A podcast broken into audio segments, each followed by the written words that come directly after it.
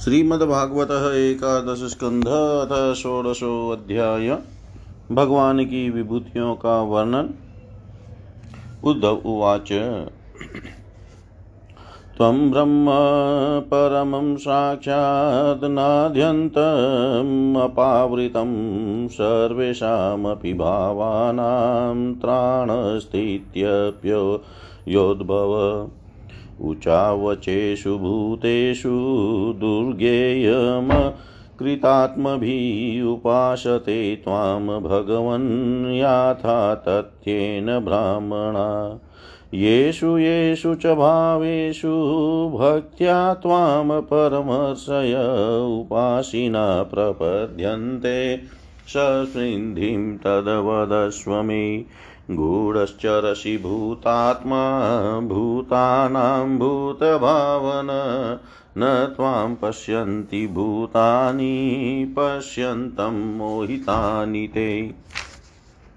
यः काश्च भूमो दिवि वैरसायां विभूतयो दिक्षु मा विभूतै। तामह्यमाख्यायहनुभावितास्ते नमामि ते तीर्थपादाङ्घ्रिपद्मम्। श्रीभगवानुवाच। एवमेतदहं पृष्ट प्रश्नं प्रश्नविदां वर। युयुत्सुना विंशने सपत्नैरर्जुनेन वै ज्ञात्वा ज्ञातवधं गर्यं धर्मम् राज्यहेतुकं ततो निवृतो हन्ताहं हतोऽयमिति लौकिक। स तदा पुरुषव्याघ्रो युक्त्या मे प्रतिबोधितभ्यभाषत मामेवं यथा त्वं रणमूर्धनि। अहमात्मोदवामीशां भूतानां सुहृदीश्वर, अहं सर्वाणि भूतानि, तेषां स्थित्युद्भवाप्यय अहं गतिर्गतिर्मतां, कालकलयतामहं, गुणानां चाप्यहं साम्यं गुणिन्योतपतिकौ गुण, गुणीनामप्यहं सूत्रम् महतां च महानहं सूक्ष्माणामप्यहं जीवो दुर्जयानामहं मन। हिरण्यगर्भो वेदानां मन्त्राणां प्रणवस्त्रीवृत अक्षराणामकारोऽस्मि पदानि छन्दसामहम्। इन्द्रोऽहं सर्वदेवानां वसुनामस्मि हव्यवान्। आदित्यानामहं विष्णुरुद्राणां निर्लोहित भ्रमर्षीणां भृगुरहं राजसीणामहं मनु देवसीणां नारदोऽहम् अविधान्यस्मि धेनुषु। सिद्धेश्वराणां कपिलसुपर्णोऽहं पतत्रीणां प्रजापतीनां दक्षोऽहं पितॄणामहमर्यमा।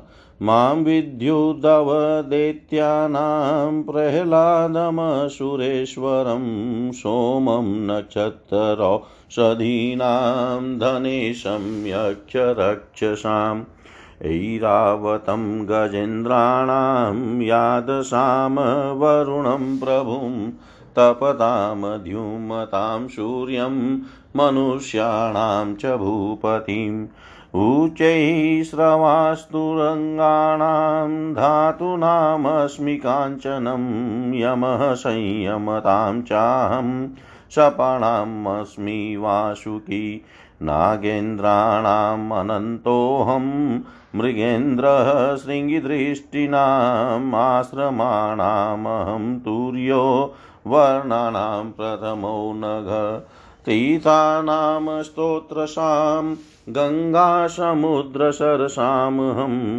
आयुधानां धनुरहं त्रिपुरग्नौ धनुष्मताम् धिष्णयानामस्म्य मेरुगहनानां हिमालय वनस्पतीनाम् अश्वत्थ औषधीनामहं यव।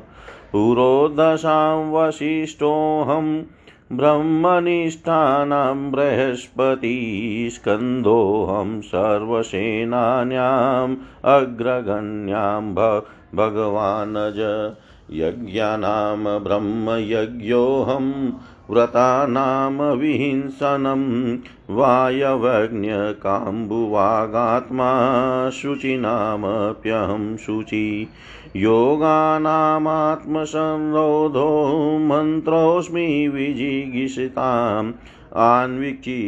कौशलानां विकल्पख्यातिवादिनां स्त्रीणां तु शतरूपाहं पुंसां स्वाम्भुवो मनु नारायणो मुनीनां च कुमारो ब्रह्मचारिणां। धर्माणामस्मि सन्न्यास क्षेमाणां बहिर्मती गुह्यानां सुनृतं, मौनं मिथुनानामजस्त्वहम् संवत्सरोऽस्म्यनिमिषामृतूनां मधुमाधवो मासानां मार्गशीर्षोऽहं नक्षत्राणां तथाभिजित अहं युगानां च कृतं धीराणां देवलोषितद्वैपायनोऽस्मि व्यासानां कवीनां काव्य आत्मवान्। वासुदेवो भगवतां त्वं तु भागवतेष्वहं किं पुरुषाणां हनुमान् विद्याद्राणां सुदर्शन। रत्नानां पद्मरागोऽस्मि पद्मकोशसुपेशसां कुशोऽस्मि दर्भजातीनां गव्यमाज्यं हविष्यवहं। व्यवसायिनामहं लक्ष्मी कितवानामचलग्रह तितिक्षास्मि तितिक्षूणां सत्वं सत्त्ववतामहम् ओजः सहो बल्वतां कर्माहं विधिसात्वतां सात्वतां नवमूर्तीनामादिमूर्तिरहं परा विश्वावसुः पूर्वचिति गन्धर्वाप्सरसामहं भूधराणामहं स्थैर्यं गन्धमात्रमहं भुव अपां रसश्च परमस्ते जिष्ठानां विभावसु प्रभासूर्येन्दुताराणां शब्दोऽहं नभस पर। ब्रह्मण्यानां बलिरहं वीराणामहमर्जुन, भूतानां स्थितिरुत्पत्तिरहं वै प्रतिसङ्क्रम गत्युक्त्युतसर्गोपादानामानन्दस्पर्शलक्षणम् आस्वादश्रुत्यवघ्राण्महं सर्वेन्द्रियेन्द्रियम् पृथिवी वायुराकाश आपो ज्योतिरहं महान् विकारपुरुषो व्यक्तं रजः सत्त्वं तमपरम् अहमेतत्प्रसङ्ख्यानं ज्ञानं तत्त्वविनिश्चयमहेश्वरेण जीवेन, गुणेन गुणिना विना। सर्वात्मनापि सर्वेण न भावो विद्यते क्वचित्। सङ्ख्यानं परमाणूनां कालेन क्रियते मया न तथा मे विभूतीनां सृजतोऽन्नानि कोटिश तेजश्रीकीर्तिरैश्वर्य निस्त्यागः सौभगं भग वीर्यं तितिक्षा विज्ञानं यत्र यत्र समेऽशक एतास्ते कीर्तिता सर्वा सङ्क्षेपेण विभूतय मनोविकारा एवैते यथा वाचाभिधीयते। वाचं यच मनो यच्छ प्राणान् यचेन्द्रियाणि च आत्मानमात्मना यच्छ न भूय कल्पसे अध्वने। यो मैवाङ्मनसि सम्यक् संयञ्चनधियायति तस्य व्रतं तपोदानं स्रवत्यां घटाम्बुव तस्मान् मनोवच प्राणान्नियचेन मतपरायण मदभक्तियुक्तया बुद्धया ततपरिसमाप्यते। मदभक्तियुक्तया बुद्धिया ततः परिसमाप्यते उद्धव जी ने कहा, भगवान, आप स्वयं पर ब्रह्म है, न आपका आदि है और न अंत। आप आवरण रहित अद्वितीय तत्व हैं। समस्त प्राणियों और पदार्थों की उत्पत्ति, स्थिति, रक्षा और प्रलय के कारण भी आप ही हैं। आप ऊँचे नीचे सभी प्राणियों में स्थित है, परंतु जिन लोगों ने अपने मन और इंद्रियों को वश में नहीं किया है, वे आपको नहीं जान सकते। आपकी यथोचित उपासना तो ब्रह्मवेता पुरुष ही करते हैं। बड़े बड़े ऋषि, महर्षि आपके जिन रूपों और विभूतियों की परम भक्ति के साथ उपासना करके सिद्धि प्राप्त करते हैं, वह आप मुझसे कहिए। समस्त प्राणियों के जीवन दाता प्रभो, आप समस्त प्राणियों के अंतरात्मा हैं।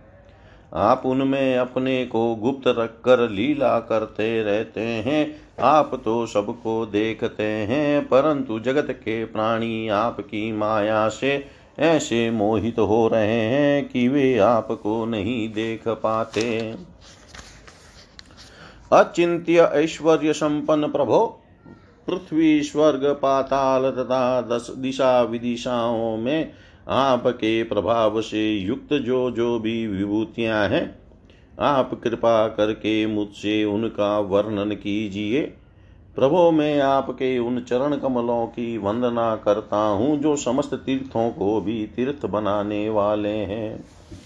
भगवान श्री कृष्ण ने कहा, प्रिय उद्धव, तुम प्रश्न का मर्म समझने वालों में शिरोमणि हो। जिस समय कुरुक्षेत्र में कौरव पांडवों का युद्ध छिड़ा हुआ था, उस समय शत्रुओं से युद्ध के लिए तत्पर अर्जुन ने मुझसे यही प्रश्न किया था। अर्जुन के मन में ऐसी धारणा हुई कि कुटुंबियों को मारना और सो भी राज्य के लिए बहुत ही निंदनीय धर्म है। साधारण पुरुषों के समान वह यह सोच रहा था कि मैं मारने वाला हूँ और ये सब मरने वाले हैं। यह सोचकर वह युद्ध से उपरत हो गया। तब मैंने रणभूमि में बहुत सी युक्तियाँ देकर वीर शिरोमणि अर्जुन को समझाया। था उस समय अर्जुन ने भी मुझसे यही प्रश्न किया था, जो तुम कर रहे हो। उद्धव जी, मैं समस्त प्राणियों का आत्मा, हितेशी, सुहृद और ईश्वर नियामक हूँ। मैं ही इन समस्त प्राणियों और पदार्थों के रूप में हूँ और उनकी उत्पत्ति स्थिति एवं प्रलय का कारण भी हूँ। गतिशील पदार्थों में मैं गति हूँ, अपने अधीन करने वालों में मैं काल हूँ, गुणों में मैं उनकी मूल स्वरूपता साम्यावस्था हूँ और जितने भी गुणवान पदार्थ हैं, उनमें उनका स्वाभाविक गुण हूँ। गुण युक्त वस्तुओं में मैं क्रिया शक्ति प्रधान प्रथम कार्य सूत्रात्मा हूँ और महानों में ज्ञान शक्ति प्रधान प्रथम कार्य महतत्व हूँ। सूक्ष्म वस्तुओं में मैं जीव हूँ और कठिनाई से वश में होने वालों में मन हूँ। मैं वेदों का अभिव्यक्ति स्थान हिरण्य गर्भ हूँ और मंत्रों में तीन मात्राओं अ, उ, म वाला ओमकार हूँ। मैं अक्षरों में अकार छंदों में, त्रिपदा गायत्री हूँ। समस्त देवताओं में, इंद्र आठ वसुओं में, अग्नि द्वादश आदित्यों में, विष्णु और एकादश रुद्रों में, नील लोहित नाम का रुद्र हूँ। मैं ब्रह्म ऋषियों में, भृगु राजर्षियों में, मनु देवर्षियों में, नारद और गौों में कामधेनु हूँ। मैं सिद्धेश्वरों में, कपिल पक्षियों में, गरुड़ प्रजापतियों में, दक्ष प्रजापति और पितरों में अर्यमा हूँ। प्रिय उद्धव में दैत्यों में देत्य राज प्रहलाद, नक्षत्रों में चंद्रमा, औषधियों में सोमरस एवं यक्ष राक्षसों में कुबेर हूँ। ऐसा समझो। मैं गजराजों में, रावत जल निवासियों में, उनका प्रभु वरुण तपने और चमकने वालों में, सूर्य तथा मनुष्यों में राजा हूँ। मैं घोड़ों में ऊँचे श्रवा धातुओं में, सोना दंडधारियों में, यम और सर्पों में वासुकी हूँ। निष्पाप उद्धव जी, में नागराजों में, शेष नाग सिंह और दाढ़ वाले प्राणियों में, उनका राजा सिंह। आश्रमों में संन्यास और वर्णों में ब्राह्मण हूँ। मैं तीर्थ और नदियों में, गंगा जलाशयों में, समुद्र अस्त्र शस्त्रों में, धनुष तथा धनुर्धरों में त्रिपुरारी शंकर हूँ। मैं निवास स्थानों में, सुमेरु दुर्गम स्थानों में, हिमालय वनस्पतियों में, पीपल और धान्यों में जौ हूँ। मैं पुरोहितों में, वशिष्ठ वेद वेताओं में, बृहस्पति समस्त सेनापतियों में, स्वामी कार्तिक और सन्मार्ग प्रवर्तकों में भगवान ब्रह्म हूँ। पंच महायज्ञों में ब्रह्म यज्ञ स्वाध्याय यज्ञ हूँ। व्रतों में हिंसा व्रत और शुद्ध करने वाले पदार्थों में नित्य शुद्ध वायु, अग्नि, सूर्य, जलवाणी एवं आत्मा हूँ। आठ प्रकार के योगों में मैं मनोरिरोध रूप समाधि हूँ। विजय के इच्छुकों में रहने वाला मैं मंत्र नीति बल हूँ। कौशलों में आत्मा और अनात्मा का विवेक रूप कौशल तथा ख्यातिवादियों में मैं विकल्प हूँ। मैं स्त्रियों में मनु पत्नी शतरूपा, पुरुषों में स्वयं भू मनु, मुनीश्वरों में नारायण और ब्रह्मचारियों में सनत कुमार हूँ। मैं धर्मों में कर्म संन्यास अथवा एक स्नात्रय के त्याग द्वारा संपूर्ण प्राणियों को अभयदान रूप सच्चा संन्यास हूँ। अभय के साधनों में आत्मस्वरूप का अनुसंधान हूँ, अभिप्राय गोपन के साधनों में मधुर वचन एवं मौन हूँ और स्त्री पुरुष के जोड़ों में मैं प्रजापति हूँ। जिनके शरीर के दो भो, भागों से पुरुष और स्त्री का पहला जोड़ा पैदा हुआ, सदा सावधान रखकर जागने वालों में मैं संवत्सर काल रूप में हूँ। ऋतुओं में, वसंत महीनों में, मार्गशीर्ष और नक्षत्रों में अभिजीत हूँ। मैं युगों में सत्य युग विवेकियों में, महर्षि देवल और असित व्यासों में श्री कृष्ण द्वेपायन व्यास तथा कवियों में मनस्वी शुक्राचार्य हूँ। सृष्टि की उत्पत्ति और लय प्राणियों के जन्म और मृत्यु तथा विद्या और अविद्या के जानने वाले भगवानों में, विशिष्ट महापुरुषों में मैं वासुदेव हूँ। मेरे प्रेमी भक्तों में तुम उद्धव किम पुरुषों में, हनुमान विद्याधरों में सुदर्शन, जिसने अजगर के रूप में नंद बाबा को ग्रस लिया था और फिर भगवान के पाद स्पर्श से मुक्त हो गया था, मैं हूँ। रत्नों में पद्मराग लाल, सुंदर वस्तुओं में कमल की कली, तृणों में कुश और हविष्यों में गाय का घी हूँ। मैं व्यापारियों में रहने वाली, लक्ष्मी छल कपट करने वालों में, द्युत क्रीड़ा, तितिक्षुओं में तितिक्षा, कष्ट सहिष्णुता और सात्विक पुरुषों में रहने वाला सत्व गुण हूँ। मैं बलवानों में उत्साह और पराक्रम तथा भगवत भक्तों में भक्ति युक्त, निष्काम कर्म हूँ। वैष्णवों के पूज्य वासुदेव संकर्षण प्रद्युम्न अनिरुद्ध नारायण हय ग्रीव वाराह नरसिंह और ब्रह्मा, इन नौ मूर्तियों में पहली एवं श्रेष्ठ मूर्ति वासुदेव हूँ। मैं गंधर्वों में विश्वावसु और अप्सराओं में ब्रह्मा जी के दरबार की अप्सरा पूर्वचिति हूँ। पर्वतों में स्थिरता और पृथ्वी में शुद्ध अविकारी गंध में ही हूँ। मैं जल में, रस तेजस्वियों में, परम तेजस्वी, अग्नि, सूर्य, चंद्र और तारों में, प्रभा और आकाश में उसका एकमात्र गुण शब्द हूँ। उद्धव जी में, ब्राह्मण भक्तों में, बलि, वीरों में, अर्जुन और प्राणियों में उनकी उत्पत्ति, स्थिति और प्रलय हूँ। मैं ही पैरों में चलने की शक्ति, वाणी में बोलने की शक्ति, पायु में मल त्याग की शक्ति हाथों में पकड़ने की शक्ति और जननेन्द्रिय में आनंदोपोभोग की शक्ति हूँ। त्वचा में स्पर्श की, नेत्रों में दर्शन की, रसना में स्वाद लेने की, कानों में श्रवण की और नासिका में सूंघने सूंघने की शक्ति भी मैं ही हूँ। समस्त इंद्रियों की इंद्रिय शक्ति मैं ही हूँ। पृथ्वी वायु आकाश, जल, तेज, अहंकार, महतत्व पंच महाभूत जीव, अव्यक्त, प्रकृति, सत्व, रज, तम और इनसे परे रहने वाला ब्रह्म। यह सब मैं ही हूँ। इन तत्वों की गणना लक्षणों द्वारा उनका ज्ञान तथा तत्व ज्ञान रूप उसका फल भी मैं ही हूँ। मैं ही ईश्वर हूँ, मैं ही जीव हूँ, मैं ही गुण हूँ और मैं ही गुणी हूँ। मैं ही सबका आत्मा हूँ और मैं ही सब कुछ हूँ। मेरे अतिरिक्त और कोई भी पदार्थ कहीं भी नहीं है।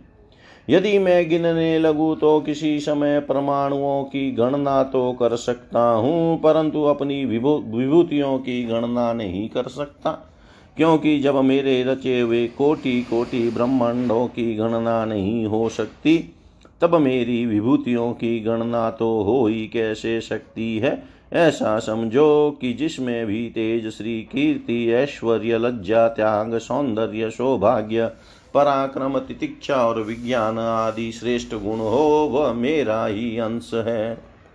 उद्धव जी, मैंने तुम्हारे प्रश्न के अनुसार संक्षेप से विभूतियों का वर्णन किया। ये सब परमार्थ वस्तु नहीं है, मनोविकार मात्र है। क्योंकि मन से सोची और वाणी से कही हुई कोई भी वस्तु परमार्थ वास्तविक नहीं होती, उसकी एक कल्पना ही होती है। इसलिए तुम वाणी को स्वच्छंद भाषा से रोको, मन के संकल्प विकल्प बंद करो, इसके लिए प्राणों को वश में करो और इंद्रियों का दमन करो। सात्विक बुद्धि के द्वारा प्रपंचादि, प्रपंचाभिमुख बुद्धि को शांत करो। फिर तुम्हें संसार के जन्म मृत्यु रूप बियड़ मार्ग में भटकना नहीं पड़ेगा। जो साधक बुद्धि के द्वारा वाणी और मन को पूर्णतया वश में नहीं कर लेता, उसके व्रत तप और दान उसी प्रकार क्षीण हो जाते हैं, जैसे कच्चे घड़े में भरा हुआ जल। इसलिए मेरे प्रेमी भक्त को चाहिए कि मेरे परायण होकर भक्ति युक्त बुद्धि से वाणी, मन और प्राणों का संयम करे।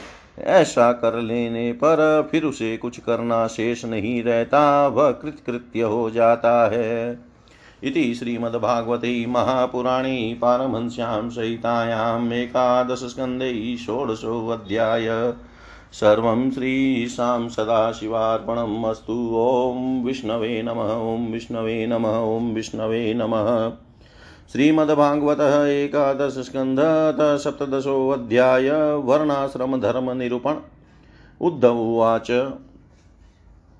यस्त्वया विहितपूर्वं धर्मस्त्वदभक्तिलक्षण वर्णाश्रमाचारवतां सर्वेषां द्विपदामपि यथानुष्ठीयमानेन त्वयि भक्तिनृणां भवेत् स्वधर्मेणारविन्दाक्ष ततः समाख्यातुमहर्षि पुरा किल महाबाहो, धर्मं परमकं प्रभो, यतेन हंसरूपेण भ्रमणेऽभ्यातमाधव स इदानीं सुमहता कालेनामित्रकर्षण न प्रायो भवितामत्र्य लोके प्रागनुशासित।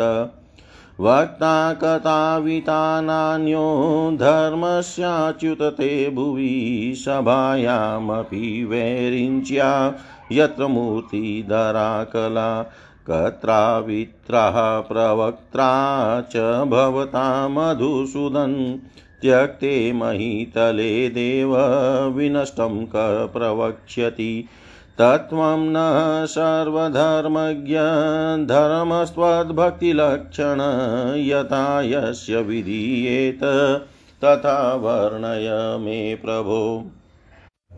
श्रीशुकुवाच इतं स्वभृत्यमुख्येन पृष्ठस भगवान् हरि प्रीतक्षेमाय मत्र्याणां धर्माणा सनातनान् श्रीभगवानुवाच। धर्म्य एष तव प्रसन्नो नैश्रेयस्करो नृणां वर्णाश्रमाचारवतां तमुद्धव निबोध मे। आदौ कृतयुगे वर्णो नृणां हंस इति स्मृत। कृत्यकृत्याः प्रजा जात्या, तस्मात् कृतयुगं विदु। वेदः प्रणव एवाग्रे धर्मोऽहं वृषरूपधृक उपासते तपोनिष्ठा हंस माँ मुक्तकिल्बिषा त्रेतामुखे महाभाग प्राणान्मे हितयात्रै विद्या प्रादुरभूतस्या अहमाशं त्रिवृन्मख। विप्रक्षत्रियविटशूद्रा मुखबाहुरूपादजा वैराजात पुरुषा जाता य आत्माचारलक्षण।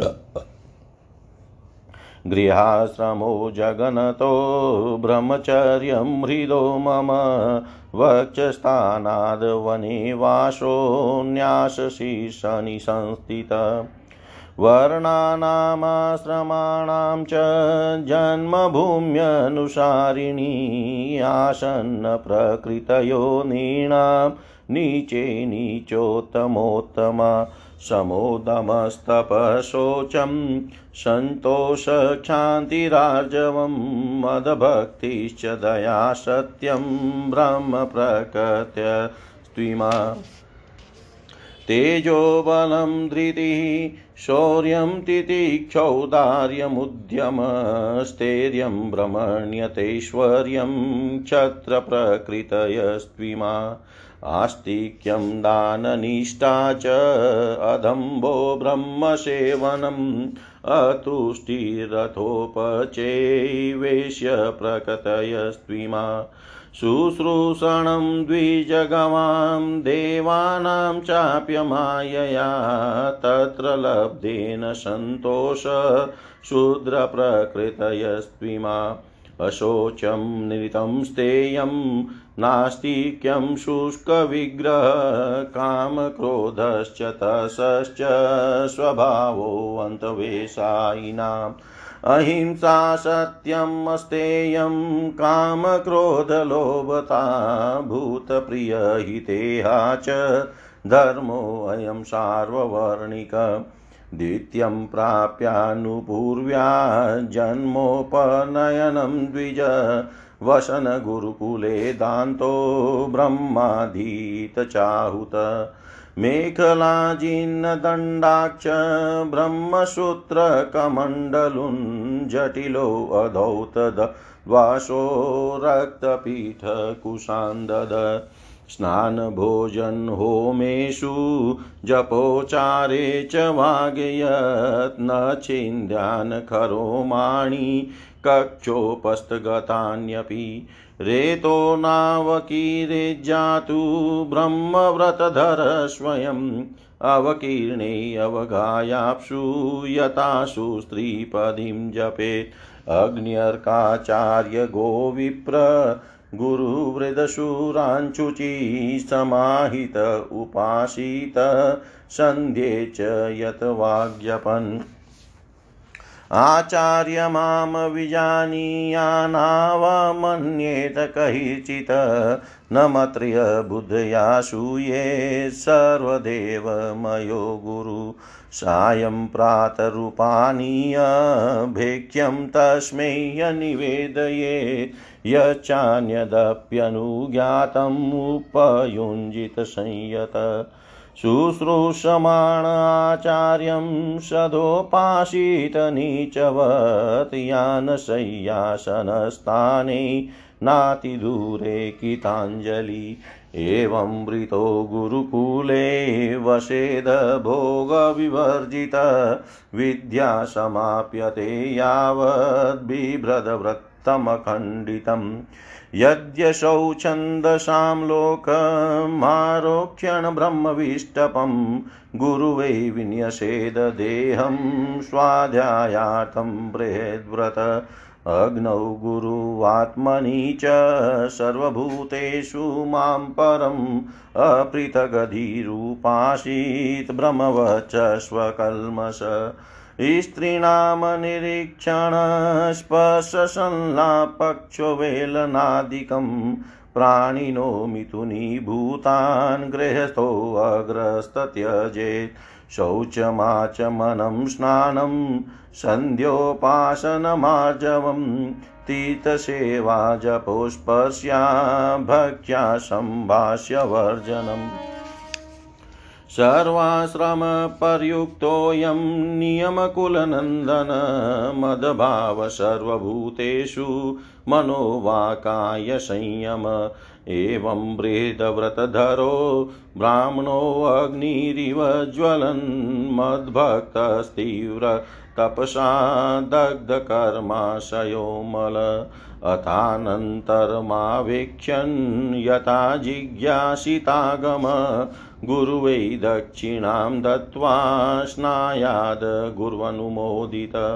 गृहं वनं वोपविशेत् प्रव्रजेद वा द्विजोतम आश्रमादाश्रमं गच्छे नान्यथा मतपश्चरेत् गृहार्तिं सदृशीं भार्यामुद्वह एदजुगुप्सितां यवीयसीं तु वयसा तां स्वर्णमनुक्रमात् इज्याध्ययन् दानानि सर्वेषां च द्विजन्मनां प्रतिग्रहोऽध्यापनं च ब्राह्मणस्येव याजनम् प्रतिग्रहं मन्यमानस्तपसेजो यशो नुदम् अन्याभ्यामेव जीवेत शिल्लेर्वा दोषदृक्तयो ब्राह्मणस्य हि देहोऽयं क्षुद्रकामाय नेष्यते। कृच्छ्राय तपसे चेह प्रेत्यानन्तसुखाय च। शीलोञ्च वृत्तया परितुष्टचित्तो धर्मं महान्तं विरजं जुषान्, मयर्पितात्मा गृह एव तिष्ठन्नातिप्रसक्तसमुपेति शान्तिम् समुद्धरन्ति ये विप्रं सीदन्तं मतपरायणं तानुरद्दिश्येन चिरादापदभ्यो नौरिवाणवात्। सर्वाः समुद्धरेद राजा पितेव व्यसनात् प्रजा आत्मानमात्मना धीरो यथा गजपतिर्गजा। एवं विधो नरपतिर्विमानेनार्कवचसा विधूयेहा शुभं कृत्सन्, मिन्द्रेण सह मोदते। सिन्दनविप्रो वणिग्भृत्या पन्येरेवापदं तरेत्, खड्गेन वापदाक्रान्तो न स्ववृत्त्या कथञ्चन। वेश्यवृत्त्या तु राजन्यो जीवेन मृगययापदी चरेद वा विप्ररूपेण न स्ववृत्त्या कथञ्चन। शूद्रवृत्ति भजेत वेश्य शूद्रकारुकटक्रियाँ कृच्छ्रान्मुक्तो न गर्योणवृत्तिं लिप्सेत कर्मणा वेदाध्यायस्वधा स्वाहा बल्यनार्धैर्यथोदयं देवसी पितृभूतानि मद्रूपाण्यन्वहं यजेत् यदृच्छयोपपनेन शुक्लेनोपार्जितेन वा धनेना पीडयन् भृत्यान्यायेनेवाहरेन् क्रतुन् कुटुम्बेषु न सज्येत् न प्रमाद्येत कुटुम्ब्यपि विपश्चिन्नस्वरं पश्ये दृष्टमपि दृष्टवत् पुत्रदाराप्तबन्धूनां सङ्गमपान्तसङ्गम अनुदेहं वियन्त्येते स्वप्नो निद्रानुगो यथा इतं परिमृशन्मुक्तो गृहेशवतिथि वद वसन्न गृहेरनुबध्ये निर्ममो निरङ्कृत। कर्मभिग्रहमेधीयै हृष्टवामामेव भक्तिमान् तिष्ठेन तिष्ठेदवनं पोवोपविशेत प्रजावान् वा परिव्रजेत् यस्त्वाशक्तमतिर्गेहे पुत्रवितेषणातुरस्त्रेण कृपणधिमूढो ममाहमिति बध्यते। अहो मे पितरो वृद्धो, भार्या बाला, मजात्मजा अनाथा मामृते दीना। कथं जीवन्त दुःखिता एवं गृहीशया क्षिप्तहृदयो मूढधीरयम् अतृप्तस्ताननुध्यायन् मृतोऽन्धं विशते तम। अतृप्तस्ताननुध्यायन् मृतोऽन्धं विशते तम।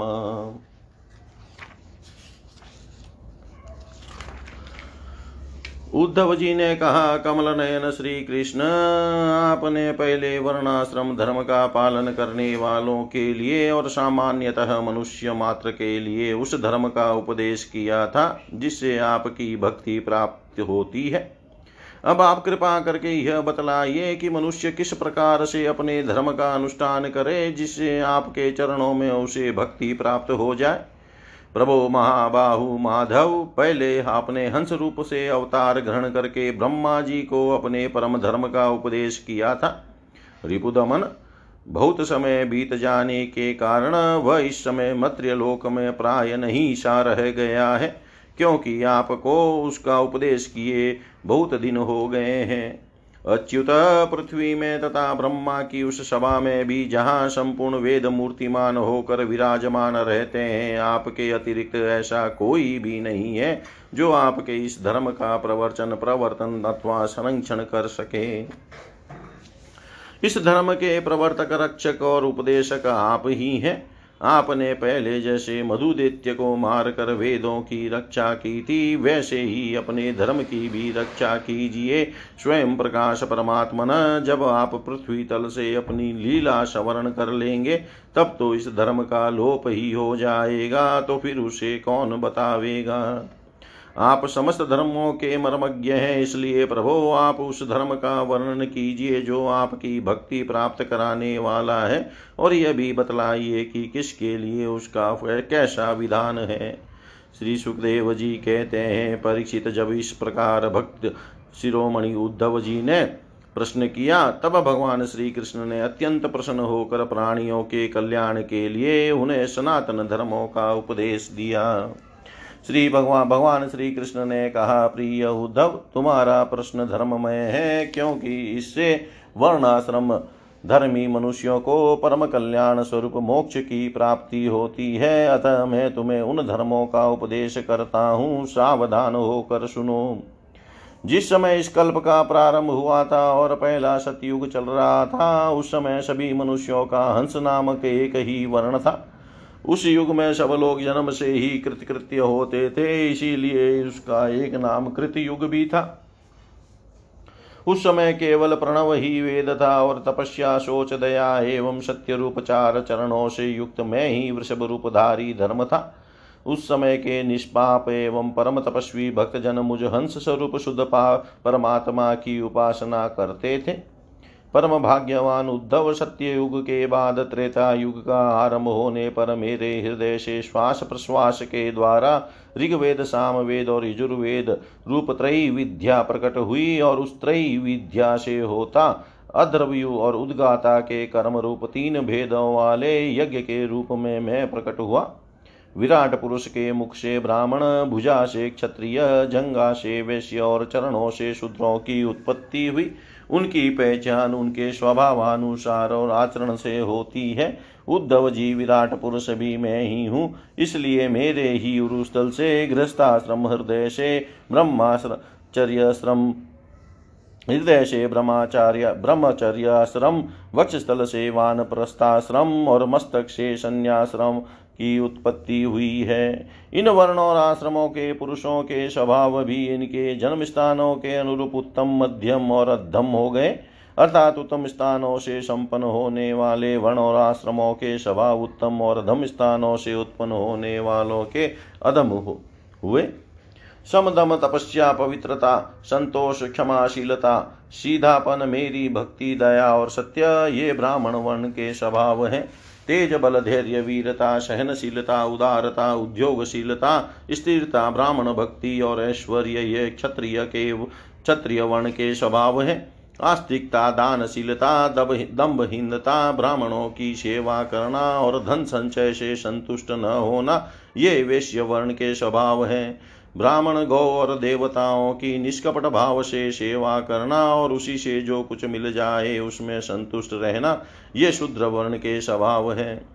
अपवित्रता, झूठ बोलना, चोरी करना, ईश्वर और परलोक की परवाह न करना, झूठ मूठ झगड़ा, झगड़ना और काम क्रोध एवं तृष्णा के वश में रहना, ये अंत्यजों के स्वभाव हैं। उद्धव जी चारों वर्णों और चारों आश्रमों के लिए साधारण धर्म यह है कि मन वाणी और शरीर से किसी की भी हिंसा न करे, सत्य पर दृढ़ रहे, चोरी न करे, काम क्रोध तथा लोभ से बचे और जिन कामों के करने से समस्त प्राणियों की प्रसन्नता हो और उनका भला हो, वही करे।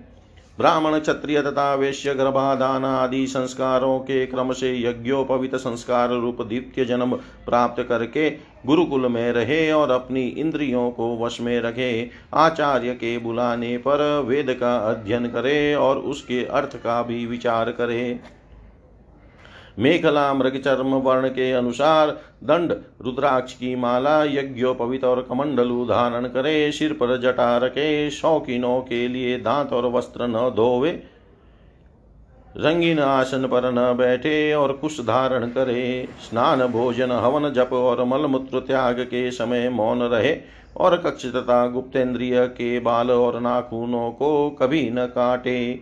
पूर्ण ब्रह्मचर्य का पालन करे, स्वयं तो कभी वीर्यपात करे ही नहीं। यदि स्वप्न आदि में वीर्य सकलित हो जाए तो जल में स्नान करके प्राणायाम करे, एवं गायत्री का जप करे। ब्रह्मचारी को पवित्रता के साथ एकाग्रचित होकर अग्नि सूर्य, आचार्य, गौ, ब्राह्मण, गुरु, वृद्धजन और देवताओं की उपासना करनी चाहिए। तथा सायंकाल और प्रातः काल मौन होकर संध्योपासन एवं गायत्री का जप करना चाहिए। आचार्य को मेरा ही स्वरूप समझे, कभी उनका तिरस्कार न करे, उन्हें साधारण मनुष्य समझकर दो दोष दृष्टि न करे। क्योंकि गुरु सर्वदेवमय होता है सायंकाल और प्रातः काल दोनों समय जो कुछ भिक्षा में मिले, वह लाकर गुरुदेव के आगे रख दे, केवल भोजन ही नहीं, जो कुछ हो सब। तदंतर उनके आज्ञा अनुसार बड़े संयम से भिक्षा आदि का यथोचित उपयोग करे। आचार्य यदि जाते हो तो उनके पीछे पीछे चले। उनके सो जाने के बाद बड़ी सावधानी से उनसी थो, उनसे थोड़ी दूरी पर सोवे। थके हो तो पास बैठकर चरण दबावे और बैठे हो तो उनके आदेश की प्रतीक्षा में हाथ जोड़कर पास में ही खड़ा रहे। इस प्रकार अत्यंत छोटे व्यक्ति की भांति सेवा शुश्रूषा के द्वारा सदा सर्वदा आचार्य की आज्ञा में तत्पर रहे। जब तक विद्याध्ययन समाप्त न हो जाए, तब तक सब प्रकार के भोगों से दूर रहकर इसी प्रकार गुरुकुल में निवास करे और कभी अपना ब्रह्मचर्य व्रत खंडित न होने दे। यदि ब्रह्मचारी का विचार हो कि मैं मूर्तिमान वेदों के निवास स्थान ब्रह्मलोक में जाऊँ तो उसे आजीवन नैष्टिक ब्रह्मचर्य व्रत ग्रहण कर लेना चाहिए। और वेदों के स्वाध्याय के लिए अपना सारा जीवन आचार्य की सेवा में ही समर्पित कर देना चाहिए। ऐसा ब्रह्मचारी सचमुच ब्रह्म तेज से संपन्न हो जाता है और उसके सारे पाप नष्ट हो जाते हैं। उसे चाहिए कि अग्नि गुरु अपने शरीर और समस्त प्राणियों में मेरी ही उपासना करे और यह भाव रखे कि मेरे तथा सबके हृदय में एक ही परमात्मा विराजमान है। ब्रह्मचारी वानप्रस्थ और सन्यासियों को चाहिए कि वे स्त्रियों को देखना, स्पर्श करना, उनसे बातचीत या हँसी मस्करी आदि करना दूर से ही त्याग दे। मैथुन करते हुए प्राणियों पर तो दृष्टिपात तक न करे। प्रिय उद्धव, शोच आचमन, स्नान संध्योपासन, सरलता, तीर्थ सेवन, जप समस्त प्राणियों में मुझे ही देखना, मन, वाणी और शरीर का संयम। यह ब्रह्मचारी गृहस्थवान प्रस्थ और सन्यासी सभी के लिए एक सा नियम है। अस्पर्शियों को न छूना, अभक्ष्य वस्तुओं को न खाना और जिनसे बोलना नहीं चाहिए, उनसे न बोलना, ये नियम भी सबके लिए है। नैष्टिक ब्रह्मचारी ब्राह्मण, इन नियमों का पालन करने से अग्नि के समान तेजस्वी हो जाता है। तीव्र तपस्या के कारण उसके कर्म संस्कार भस्म हो जाते हैं, अंतकरण शुद्ध हो जाता है और वह मेरा भक्त होकर मुझे प्राप्त कर लेता है। प्यारे उद्धव, यदि नैष्टिक ब्रह्मचर्य ग्रहण करने की इच्छा न हो, गृहस्थाश्रम में प्रवेश करना चाहता हो तो विधि पूर्वक वेदाध्यन समाप्त करके आचार्य को दक्षिणा देकर और उनकी अनुमति लेकर समावर्तन संस्कार करावे। स्नातक बनकर ब्रह्मचार्य श्रम छोड़ दे। ब्रह्मचारी को चाहिए कि ब्रह्मचार्य आश्रम के बाद गृहस्थ अथवा वानप्रस्थ आश्रम में प्रवेश करे। यदि ब्राह्मण हो तो संन्यास भी ले सकता है अथवा उसे चाहिए कि क्रमशः एक आश्रम से दूसरे आश्रम में प्रवेश करे। किंतु मेरी, मेरा आज्ञाकारी भक्त बिना आश्रम के रहकर अथवा विपरीत क्रम से आश्रम परिवर्तन कर स्वेच्छाचार में न प्रवर्त हो। प्रिय उद्धव यदि ब्रह्मचार्य आश्रम के बाद गृहस्थाश्रम स्वीकार करना हो तो ब्रह्मचारी को चाहिए कि अपने अनुरूप एवं शास्त्रोक्त लक्षणों से संपन्न कुलीन कन्या से विवाह करे। वह अवस्था में अपने से छोटी और अपने ही वर्ण की होनी चाहिए। यदि कामवश अन्य वर्ण की कन्या से और विवाह करना हो तो क्रमशः आपने से निम्न वर्ण की कन्या से विवाह कर सकता है।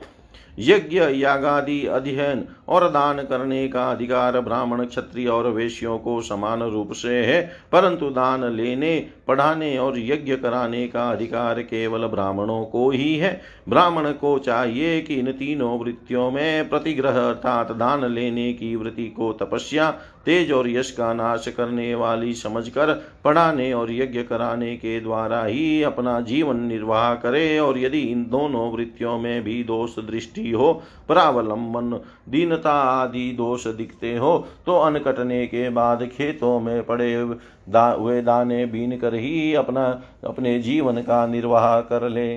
उद्धव ब्राह्मण का शरीर अत्यंत दुर्लभ है। यह इसलिए नहीं है कि इसके द्वारा तुच्छ विषय भोग ही भोगे जाएँ यह तो जीवन पर्यंत कष्ट भोगने तपस्या करने और अंत में अनंत आनंद स्वरूप मोक्ष की प्राप्ति करने के लिए है। जो ब्राह्मण घर में रहकर अपने महान धर्म का निष्काम भाव से पालन करता है और खेतों में तथा बाजारों में गिरे पड़े दाने चुनकर संतोष पूर्वक अपने जीवन का निर्वाह करता है, साथ ही अपना शरीर प्राण अंतकरण और आत्मा मुझे समर्पित कर देता है और कहीं भी अत्यंत आसक्ति नहीं करता, वह बिना संन्यास लिए ही परम शांति स्वरूप परम पद प्राप्त कर लेता है। जो लोग विपत्ति में पड़े, कष्ट पा रहे, मेरे भक्त ब्राह्मण को विपत्तियों से बचा लेते हैं। उन्हें मैं शीघ्र ही समस्त आपत्तियों से उसी प्रकार बचा लेता हूँ। जैसे समुद्र में डूबते हुए प्राणी को नौका बचा लेती है। राजा पिता के समान सारी प्रजा का कष्ट से उद्धार करे, उन्हें बचावे, जैसे गजराज दूसरे गजों की रक्षा करता है और धीर होकर स्वयं अपने आप से अपना उद्धार करे। जो राजा इस प्रकार प्रजा की रक्षा करता है, वह सारे पापों से मुक्त होकर अंत समय में सूर्य के समान तेजस्वी विमान पर चढ़कर स्वर्ग लोक स्वर्ग लोक में जाता है और इंद्र के साथ सुख भोगता है। यदि ब्राह्मण अध्यापन अथवा यज्ञ या गादी से अपनी जीविका न चला सके तो वेश्यवृत्ति का आश्रय ले ले और जब तक विपत्ति दूर न हो जाए, तब तक करे। यदि बहुत बड़ी आपत्ति का सामना करना पड़े तो तलवार उठाकर क्षत्रियों की वृत्ति से भी अपना काम चला ले, परंतु किसी भी अवस्था में नीचों की सेवा जिसे श्वान वृत्ति कहते हैं, न करे। इसी प्रकार यदि क्षत्रिय भी प्रजा पालन आदि के द्वारा अपने जीवन का निर्वाह न कर सके तो वैश्यवृत्ति व्यापार आदि कर ले। बहुत बड़ी आपत्ति हो तो शिकार के द्वारा अथवा विद्यार्थियों को पढ़ाकर अपनी आपत्ति के दिन काट दे, परंतु नीचों की सेवा स्वानवृत्ति का आश्रय कभी न ले। वेश्य भी आपत्ति के समय शूद्रों की वृत्ति सेवा से अपना जीवन निर्वाह कर ले और शूद्र चटाई बुनने आदि कारुवृत्ति का आश्रय ले ले। परंतु उद्धव, ये सारी बातें आपत्ति काल के लिए ही है। आपत्ति का समय बीत जाने पर निम्न वर्णों की वृत्ति से जीवों को पार्जन करने का लोभ न करे। ग्रस्त पुरुष को चाहिए कि वेदाध्यन रूप, ब्रह्म यज्ञ, तर्पण रूप पितृयज्ञ हवन रूप, देव यज्ञ काक बलि आदि, भूत यज्ञ और अन्नदान रूप, अतिथि यज्ञ आदि के द्वारा मेरे स्वरूप भूत ऋषि, देवता, पीतर, मनुष्य एवं समस्त प्राणियों की यथाशक्ति के प्रतिदिन पूजा करता रहे। ग्रस्त पुरुष अनायास प्राप्त अथवा शास्त्रोक्त रीति से उपार्जित अपने शुद्ध धन से अपने भृत्य आश्रित प्रजाजन को किसी प्रकार का कष्ट न पहुंचाते हुए न्याय और विधि के साथ ही यज्ञ करे। प्रिय उद्धव ग्रस्त पुरुष कुटुंब में आसक्त न हो, बड़ा कुटुंब होने पर भी भजन में प्रमाद न करे। बुद्धिमान पुरुष को यह बात भी समझ लेनी चाहिए कि जैसे इस लोक की सभी वस्तुएँ नाशवान है, वैसे ही स्वर्ग आदि परलोक के भोग भी नाशवान ही है। यह जो स्त्री, पुत्र, भाई, बंधु और गुरुजनों का मिलना जुलना है, यह वैसा ही है जैसे किसी प्याऊ पर कुछ बटो ही इकट्ठे हो गए हो। सबको अलग अलग रास्ते जाना है, जैसे स्वप्न नींद टूटने तक ही रहता है, वैसे ही इन मिलने जुलने वालों का संबंधी बस शरीर के रहने तक ही रहता है, फिर तो कौन किसको पूछता है? ग्रस्त को चाहिए कि इस प्रकार विचार करके घर गृहस्थी में फंसे नहीं, उसमें इस प्रकार अनासक्त भाव से रहे, मानो कोई अतिथि निवास कर रहा हो, जो शरीर आदि में अहंकार और घर आदि में ममता नहीं करता, उसे घर गृहस्थी के फंदे बाँध नहीं सकते। भक्तिमान पुरुष गृहस्थोचित शास्त्रोक्त कर्मों के द्वारा मेरी आराधना करता हुआ घर में ही रहे, अथवा यदि पुत्रवान हो तो वानप्रस्थ आश्रम में चला जाए और या संन्यासरा संन्यास आश्रम स्वीकार कर ले। प्रिय उद्धव, जो लोग इस प्रकार का ग्रस्त जीवन न बिताकर घर गृहस्थी में ही आसक्त हो जाते हैं, स्त्री पुत्र और धन की कामनाओं में फंसकर हाय हाय करते रहते और मूढ़ता वश स्त्री लंपट और कृपण होकर मैं मेरे के फेर में पड़ जाते हैं, वे बंध जाते हैं, वे सोचते रहते हैं हाय हाय मेरे माँ बाप बूढ़े हो गए, पत्नी के बाल बच्चे अभी छोटे छोटे हैं। मेरे न रहने पर ये दीननाथ और दुखी हो जाएँगे, फिर इनका जीवन कैसे रहेगा? इस प्रकार ग्रह घर गृहस्थी की वासना से जिसका चित्त विचित हो रहा है, वह मूड बुद्धि पुरुष विषय भोगों से कभी तृप्त नहीं होता। उन्हीं में उलझ कर अपना जीवन खो बैठता है और मरकर घोर तमोमय नरक में जाता है। इति श्रीमद्भागवते महापुराणे पारमहंस्यां सहितायाम् एकादशस्कन्धे सप्तदशोऽध्याय। सर्वं श्रीशां सदाशिवार्पणम् अस्तु। ॐ विष्णवे नमः। ॐ विष्णवे नमः। ॐ विष्णवे नमः।